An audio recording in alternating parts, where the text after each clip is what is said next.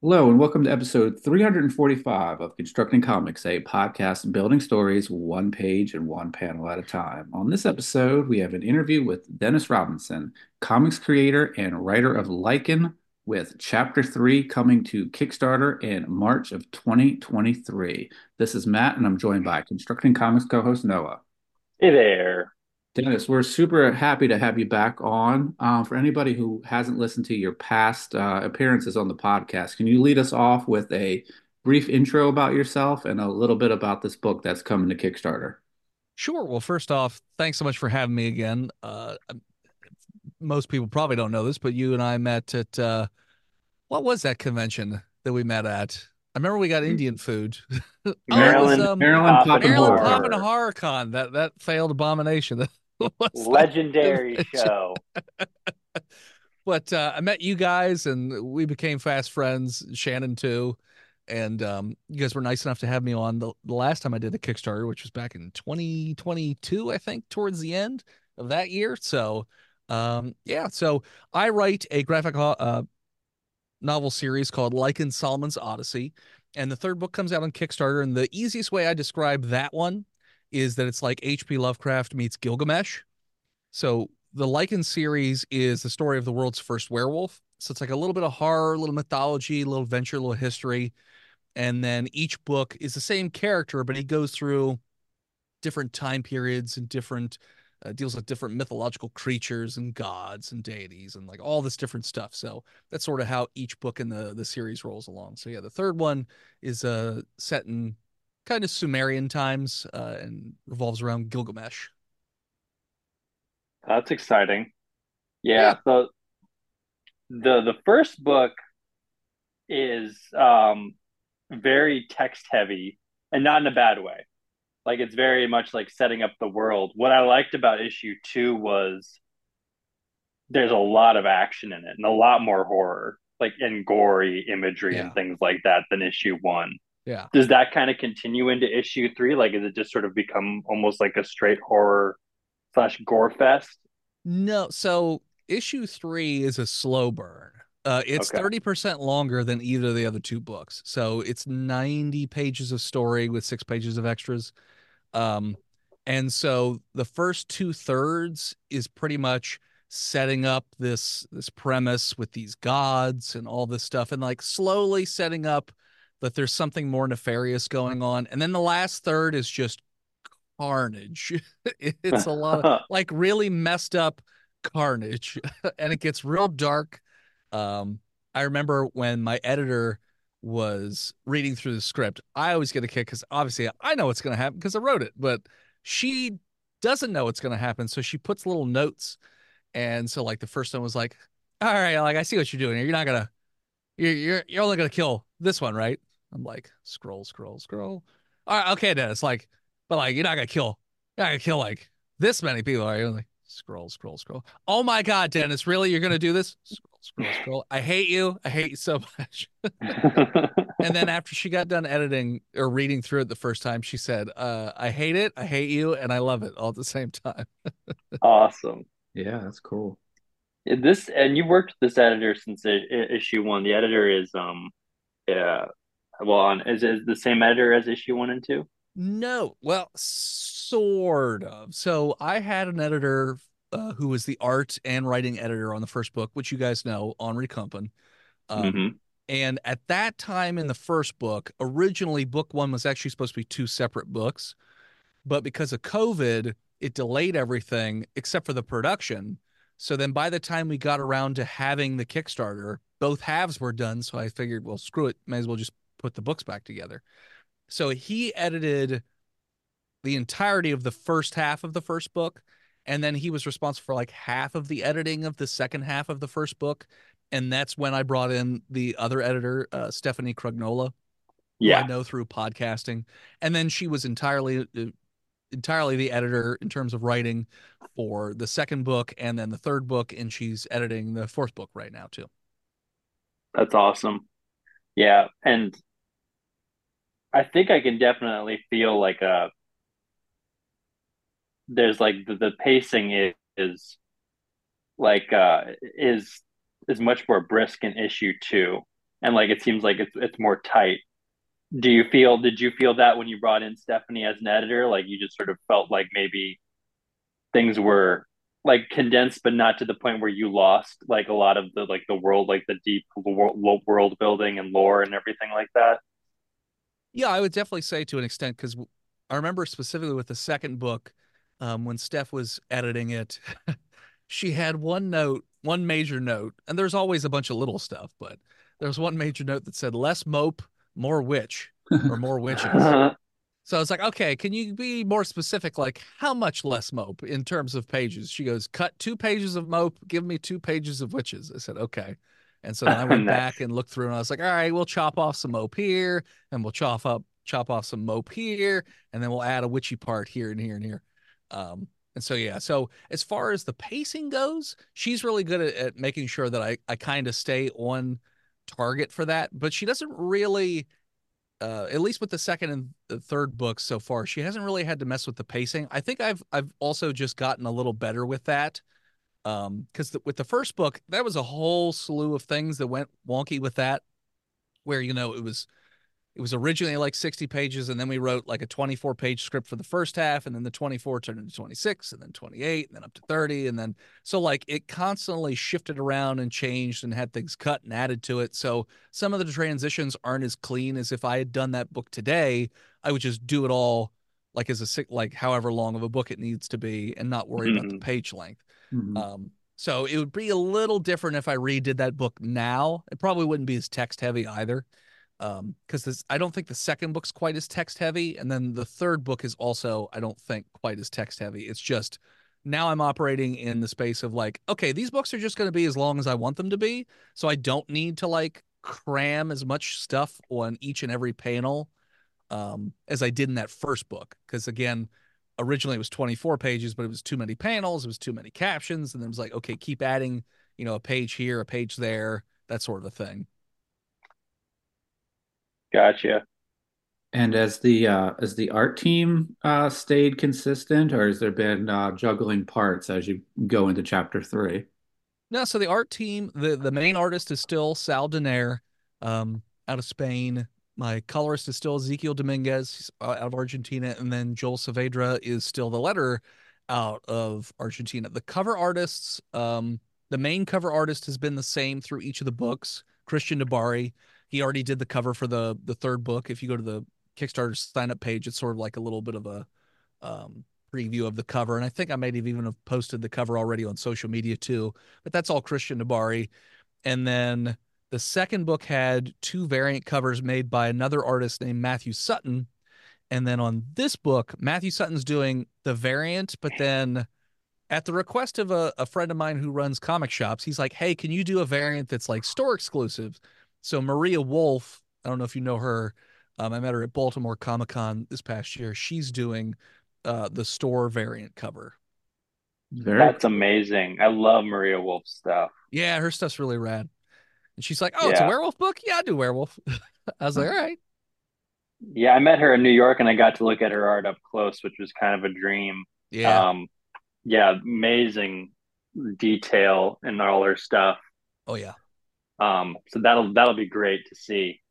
Um, yeah. Yeah, hopefully I'll be getting that cover in the next couple weeks. I'm, I'm hoping, fingers crossed. Um, and then the same thing with Matthew Sutton. He said about mid February. So those two other covers should be coming in sometime soon. Very cool. So yeah. um, one of the things I always think about with with your books and, and your Kickstarters is uh, you know, we when we we we hinted at this a little bit as the length of the book. They're almost like they're almost like trades that come out, um, you know, annually. Um, mm-hmm. And you you described how you know it's a, you're not beholden to page counts. You can sort of um, you know let the story build to what it needs to be. But are there are there any challenges? Like you know you could in theory go, hey, you know I want this to be 300 pages. Like what what how do you ever say like all right, enough is enough like um you know, this is this is what I got for for for this chapter for this volume. How how do you handle that? So far well so far anyways. I mean the biggest constraint would be the cost cuz yeah. I'm the writer, which is the cheapest man on the team. and then I pay everybody else out of my pocket. So if I did a 300 page book, A, it would take quite a while for that book to come out. Sure. And I would be very, very poor by the time it does come out. Yeah. Um, at this length, like being able to still do around a book a year to a year and a half or so, um, that keeps it a little bit better. And I and I've decided because I've always in the past, anyways, I didn't want to do a Kickstarter till the book was done. yeah. I think I'm going to change that up and I'm going to do a Kickstarter every year, regardless of if the book is like finished, finished. Um, just because it helps with the production costs, especially since these books tend to keep getting longer. Like the, the fourth book, I've written the script. It hasn't been edited all the way yet, so I don't know if the length's going to stay. Uh, but if memory serves me, it's 108 pages, so even longer. Nice. Do you have So- a uh, a sort of guideline or goal in your mind of like how much of the book you would like to have done before you go to Kickstarter? You know, like 50, 60 Um. I would definitely say at least 50%. I would like. Um, it all depends on it, it's always hard to judge how long it's going to take the team Yeah. to pump out pages because they're working on other projects simultaneously. hmm So it's not like I could be like, hey, you know, I need you to prioritize, you know, my stuff or anything like that. I never, I never do that. Um, and I know that n- usually towards the end of November and pretty much all of December is a dead zone because uh, they pretty much they, they're off the the books for uh, the holidays. Like they don't uh, they don't do any production stuff during the holidays because that's like a really important time for them. I'm like, yeah, no, it's cool, it's whatever. Yeah. Um, so yeah, so I know production slows down during those couple months too. As far as like a guideline in terms of the book length, for me, it's it's I, I always write on an outline of these are the points that I want to happen hmm and then I go over that with my editor and she gives me some feedback and then from that I start doing the actual script. And when I do it that way, sometimes the book ends up being usually a couple pages longer than I anticipate, but for so for me it's this is the story I want to tell and it's sort of like however many pages I need to to go through to get it to that point, that's what we're going to do. Yeah. Um, I could tell you. So I, when I originally wrote the books, which was way back, and it was a this was before I knew how to write a script or anything. Um, they looked very very different. The first book is pretty much the same as it was the the first time I wrote it. The second book is almost nothing like the way that I wrote it. There's a couple things that are similar, but most of that is is different and was beefed up and changed.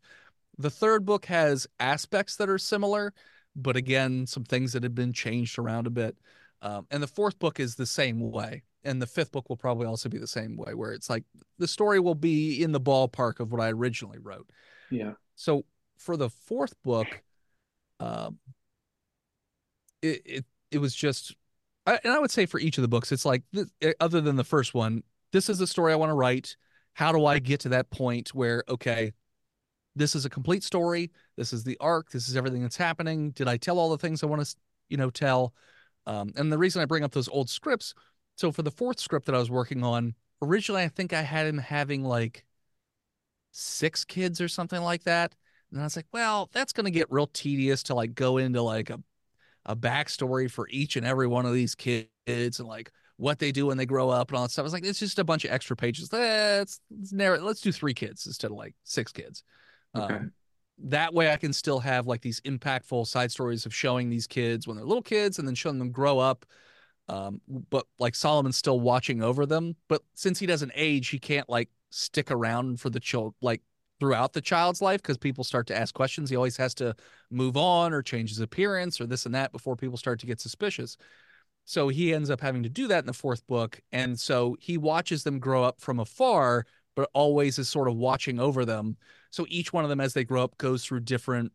Um, well, two of the three, anyways, go through like a like a sort of uh, dangerous incident, and then he shows up to like help out a bit. But he like sort of like does it uh, in disguise, so that way they don't really know it's him, but they get like a sneaking suspicion.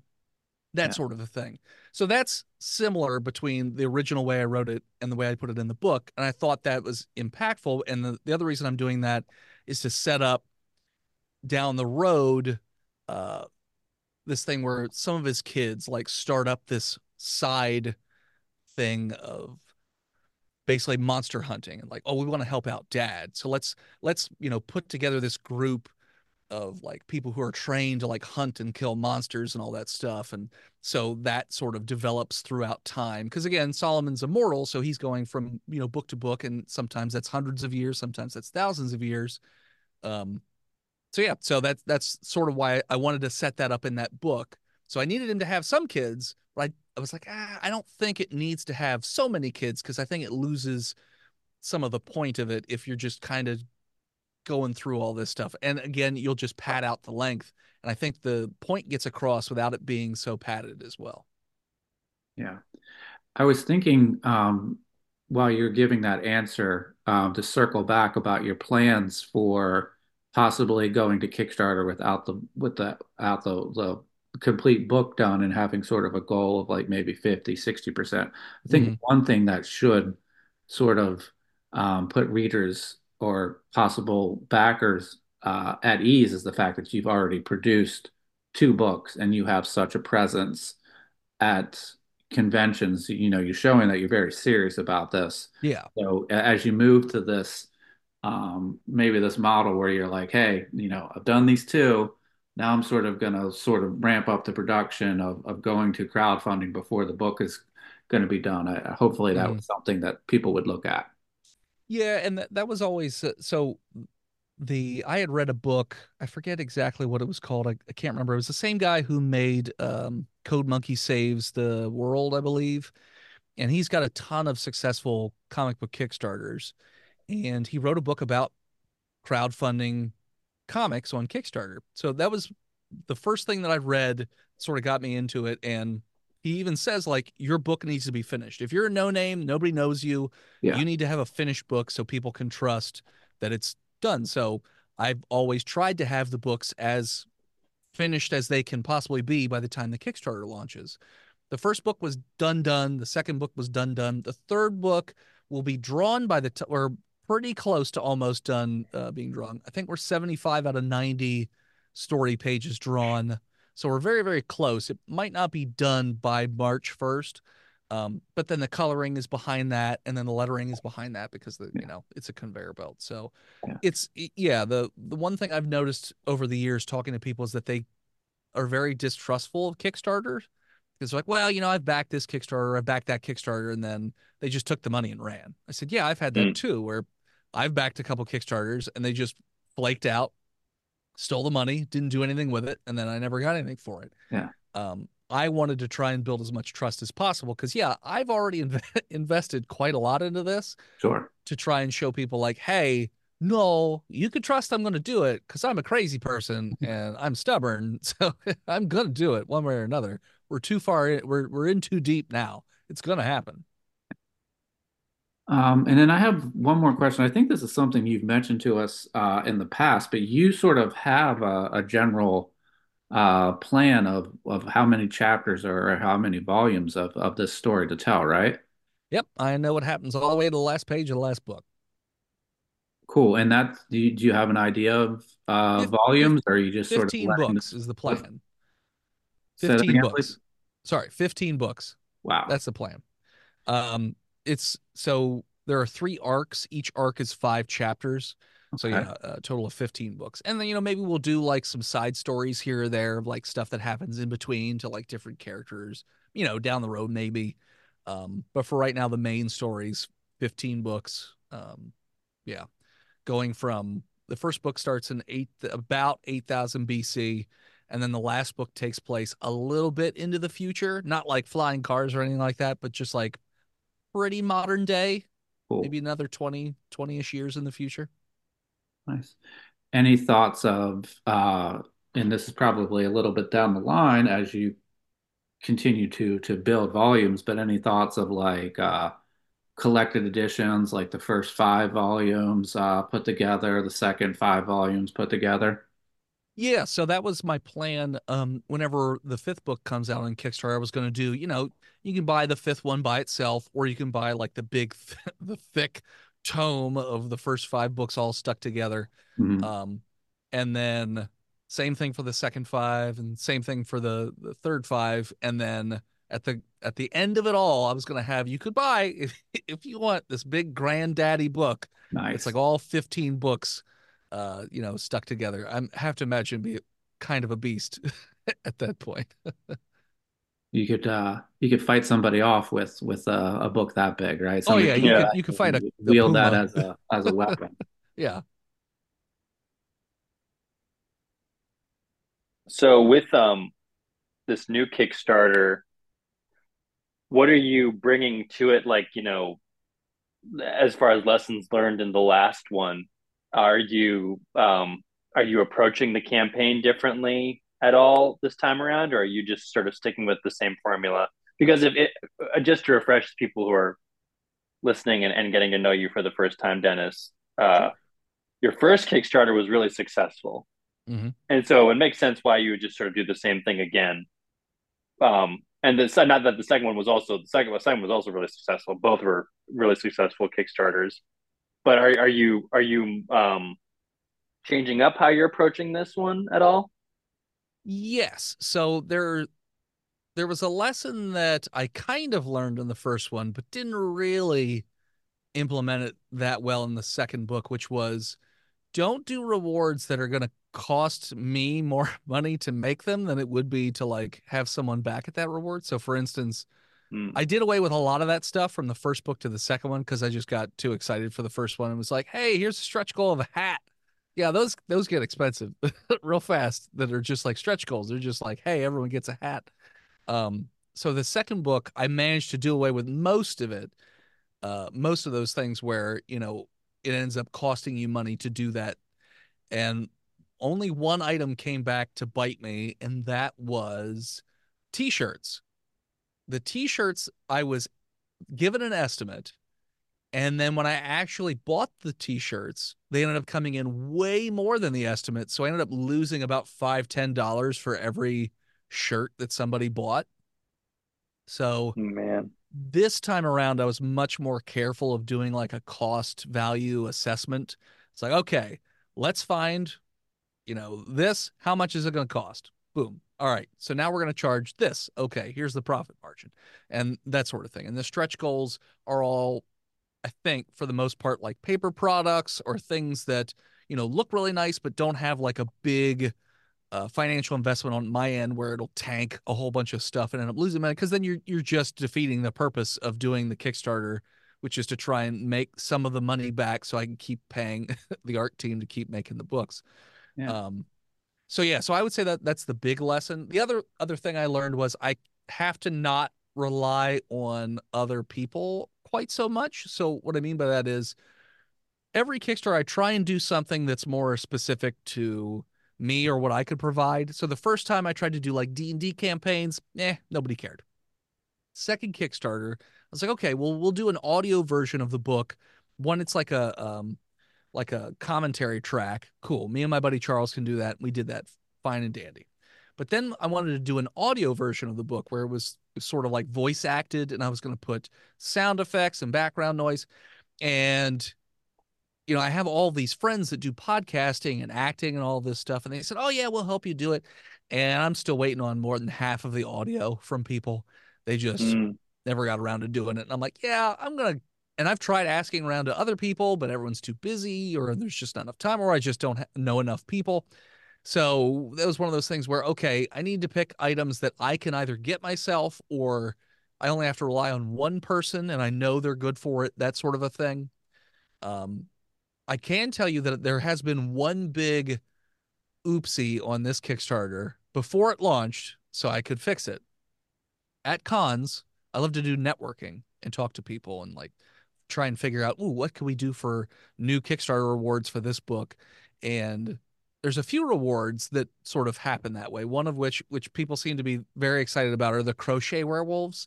They're very adorable little, cute stuffed werewolves um, that we're gonna have. But one of the other items, I met this vendor at Hagerstown Comic Con, and he makes custom Funko Pops. And I was like, okay. And he showed me his portfolio, and it looked nice. I was like, okay, yeah, we'll do that. And it cost $120 to get the Funko Pop made. So I was like, okay, well, I'm gonna have to charge like, you know, more than $120 then for it to make it, you know, worthwhile. And then I got the Funko Pop in the mail this week, and I was like, nope, not selling that. so yeah, so that's going to be an item that I have to cut out of the the Kickstarter stuff that I have written already and prepared. It's just like, nope, not doing that item. I'll save that item. There's pro- I think there's one guy who's a fan who has straight up told me because I've seen him at GalaxyCon and some other places. He's like, I only collect two like two things: Batman stuff and your stuff.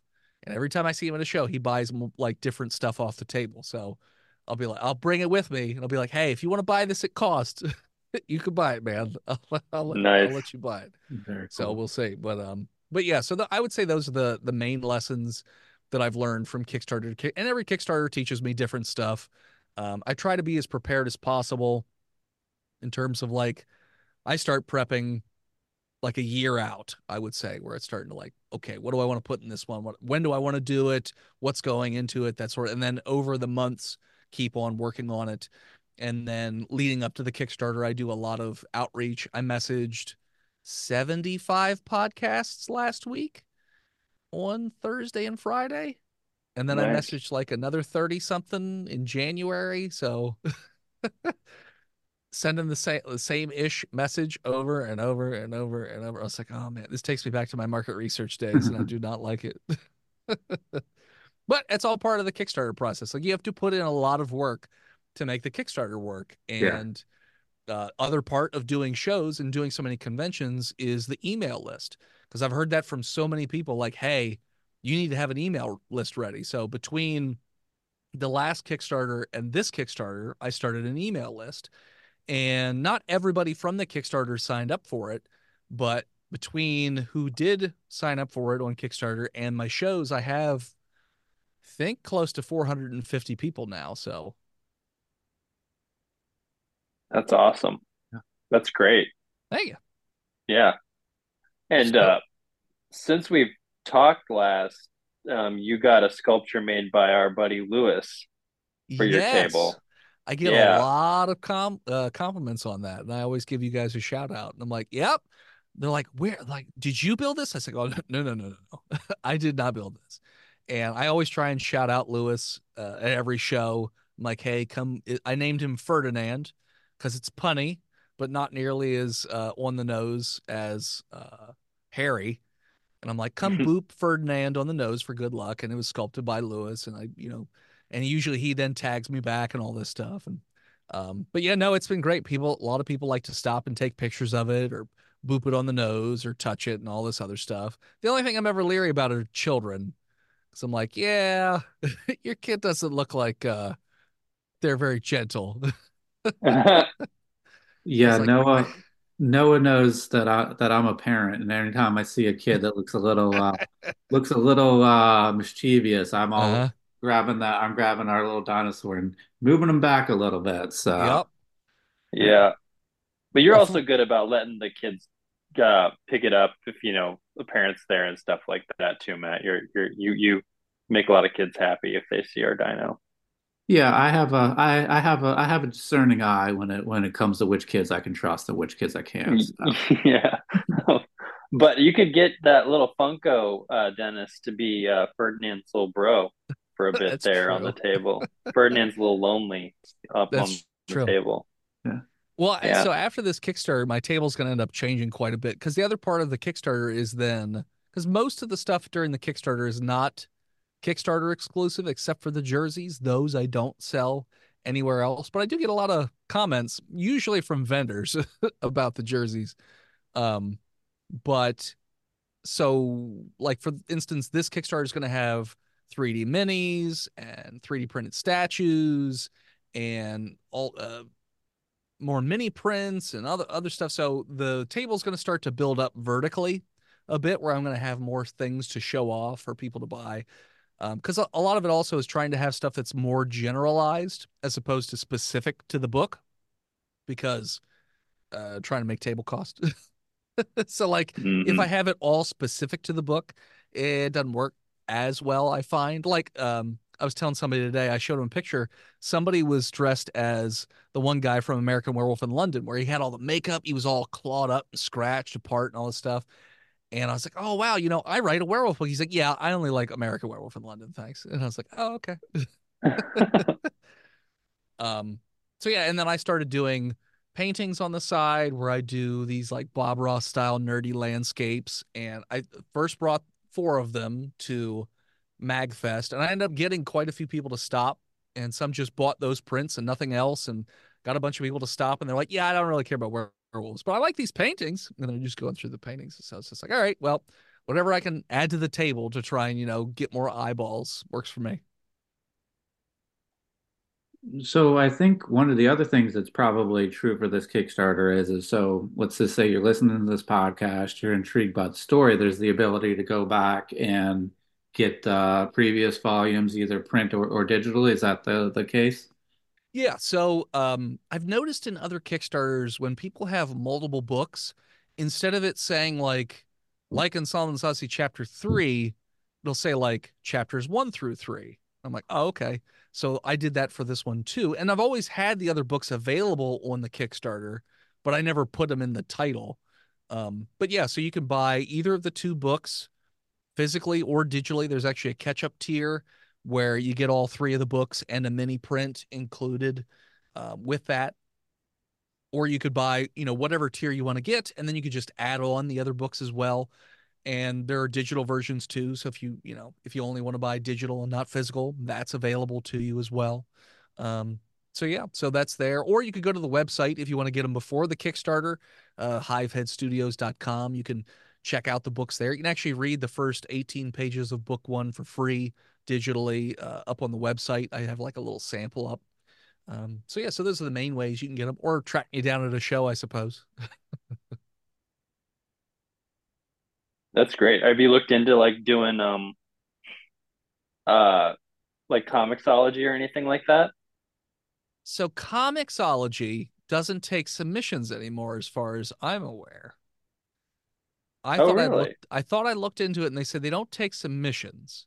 You can sell your books on Amazon, which I technically have the first one up digitally.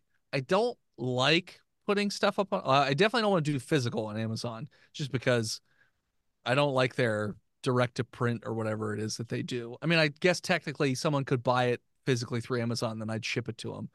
Um, but I also know that for the digital, they charge like a a digital delivery fee, like just an extra two dollars, like to me for like no reason. I'm like, you're Hmm. just just just sending a PDF. What are you talking Yeah. about delivery fee? So yeah, and I know if they print the books out themselves, they take I think it's like 65%, 55%. I forget exactly how Yeah. much, but they, they take quite a big chunk. Um, so yeah, so I haven't really messed around with Amazon too too much. I looked at Barnes and Noble once and was like, nope, even worse. Um, we have a friend who's put um who put one of our the anthology we were a part of last year on on Comixology. So I don't know if it like Oh, submissions okay. are are down or anything like that, but I Hmm. also know it takes a lot of time to put your book on there. And yeah, you're not gonna make a like you know no it's it's a good way of getting it out there and making it Sure. available for people, but there's no guarantee that you're gonna turn a profit or anything like up. that. I'll have to look. Maybe. Yeah. Because yeah, because I had looked and they were like, "Oh yeah, Comixology doesn't take submissions anymore." I was like, "Oh," because I've had a few people recommend it, and every time every time I checked, it's like, "No, they don't." I was like, "Oh, okay, well, there we go." They're like, "Ah, you just post it up on Amazon." It's like, "All right, well, whatever." Um, Yeah. so yeah, and then we're actually in talks of um, getting published in Spain, and then I've started researching other publishers uh, around the world, and like there are certain countries that are like better for indie comics, like Belgium and France and Italy. So I've done some research on like, okay, well, what are some co- you know companies I might want to reach out to and you know see what they say. Because for me, it's like, well, I w- wasn't planning on flying over there and trying to sell books person like in person. So, eh, I have less of a, a reservation about publishing overseas uh, than over here, I guess. Yeah. Is your your artist is from is your artist from Spain? Yes, yeah, he's in Spain. Yeah. So that's how the Yeah, so publishing deal sort of got started. Um, and that's a whole like Days of Our Lives story in and of itself. This particular last couple months. with the publisher. But um, but yeah, so he knows this publisher. He's done work with them before, so he's been sort of the middleman between the publisher and myself, um, sending messages back and forth. So they sent me a Spanish version of the contract, but they're currently working on an English version of the contract. So I'm like, okay, well, I'm gonna find somebody who can read Spanish and English, and then have that like a lawyer, and then have them look at you know both of them just to make sure everything's on the up and up. Yeah, because I'm paranoid. Very cool. Um, so uh, Noah, do you do you have any final questions or final thoughts um, as as we wrap up here? Um, yeah, and it's a little bit of an indulgent question, but you brought up like American Werewolf in London, and I feel like, and and also the second issue leans into the gore pretty hard too. So I just yeah. wanted to know, like, how do you, uh, uh, do you take joy in the gore, or do you like, uh, is that just something that just comes with the story? But are are you thinking about like, like the the gory kills and things like that in the book, like while you're writing it? So I'm going to answer that question, but I have to tell a quick side story because every time somebody okay. talks about the gore in the books, it makes me think of this one guy at my first show last year. Guy comes up, looks looks just looks at the table, hasn't picked up the book yet, and he goes, "Is this book violent?" I said, "It's a werewolf book." He goes, "Yeah, but is it violent?" I said, "It's a werewolf book." He goes, "Yeah, yeah, yeah, but is it violent?" I said, "You know what? Turn to page two. and it's like someone getting their head ripped off. He goes, "Oh," I said, "It's too violent for you, buddy." Um, I just think about that every time somebody asks me if it's gory. But uh, I definitely do enjoy getting kind of crazy with stuff. And like the, the second book was definitely gory. The third book, like I said, that last third gets like super chaotic. And oh, yeah. There's one part that I'm really looking forward to seeing how the artist does it where there's like a giant snake and then like this thing bursts out of the side of it and it's like it's got like a part cow and like part bug and like all this and like it's like on like an umbilical cord running around. So yeah, no, it gets like super crazy and um pretty gory. There is also a lot of death that's like the the more impactful deaths are not gory at all in the third book, I would say, but they're just really sad. and my editor was just like, "Oh my god, this is so so depressing. I was like, to be fair, I am at a bit of a dark point right now while I'm writing these. but also to be fair, I wasn't when I originally wrote this exact same thing happening like a couple years ago. So just so happens that maybe I'm giving it a little extra oomph, you know, now that I'm in a bad head place. Uh, which is what I think that's what George Lucas said happened when he made Temple of Doom. He was going through a divorce or something. So like that yeah. movie got real dark. So maybe that's what it is. Uh, you know, I just sort of leaned into the darkness a bit. So I would say the more impactful deaths are not gory and handled much more tastefully. And then the ones that are super gory, just like bodies being ripped apart and smashed and all that stuff, that's just having fun. I would say that's just seeing what we could come up with on the page. Like uh, one of the Kickstarter rewards, the last one, the highest one, is that you get to die in the next book and I've got a buddy Charles who does my Patreon podcast with me, and he did the audio commentary with me. He has made it a point that he wants to die in every one of the books. so nice. In the second book, he's the guy next to the campfire who gets his head ripped off. Uh, he's like just like hanging out in the middle of the, the desert, just you know, sitting about a campfire, and the werewolf sneaks up behind him and you know, rips his head off. That's my buddy Charles. So with this one, you know, Sal had done some of the pages, and we've already done a few of the deaths. There's one more left to go, Charles actually. And so, you know, he drew the death pages, and I said, "Yeah, no, they died, but I really want to step up the gore for these people. You know, they paid top dollar to die in this book, and I really want to, you know, give them a good send off." So um, he's like, "All right, yeah, okay, sure." And so then, then he gets a little crazier, and I'm like, "Yeah, let's do that." nice with the second book, it was funny because when we were doing the the coloring, I remember having to tell the colorist a couple of times, especially during the ghoul part. I was like, no, no, no, no. Make it gorier, like more blood, more blood, more gore, more guts, that sort of thing. And like he kept sending back like very small iterations, like, no, no, no, no, no, no. more, go more, like Quentin Tarantino. He's just like, okay. And so eventually I was like, all right, I'm gonna stop asking, but like I feel like he's a pretty good spot. That's awesome. Perfect answer. Thank you. Yeah, no problem. Very cool. So you had mentioned earlier the uh, the the website. Um, that's uh, can can you give that again? Sure. Hiveheadstudios.com. So that's like a beehive. Mhm. Um, that one is where you can find, uh, if I ever update it, my show schedule because I try and put all the conventions that I go to. Uh, Sometimes I forget because I have too damn many of them. Uh, and then I have the books up on there as well. And uh, from time to time, I'll post like blog updates and stuff like that too. Um, but right now, actually, if you go to that website, there's a link immediately on the front that will redirect you to the Kickstarter page. And there's also a little pop up that sometimes comes up. That's to sign up for the email list. So that's another way you can get the email sign up, uh, which is like a newsletter that I put out about every week or so. I, I'm better at it when I have conventions going on because Yeah. then it gives me more stuff to tell. Obviously, in February, I'm going to be doing a lot more just Kickstarter talk. Um, but that gives a lot of behind the scenes talk and pictures from shows and like stories of, uh, you know, making of with the book. And then I usually give them some early access to pages like before they've been colored or like they just got drawn, stuff like that. Or maybe even I show the iterations like, hey, this is the sketch, and then this is, you know, it drawn, and then this is it colored just to show, you know, the process of how everything goes. And then, of course, I have pictures of my dog, and most of the time people sign up just for the dog pictures. Nice. And you have a you have a couple of social media um, presences, right? Um, Instagram. hmm Yeah, I mostly operate on Instagram, I would say.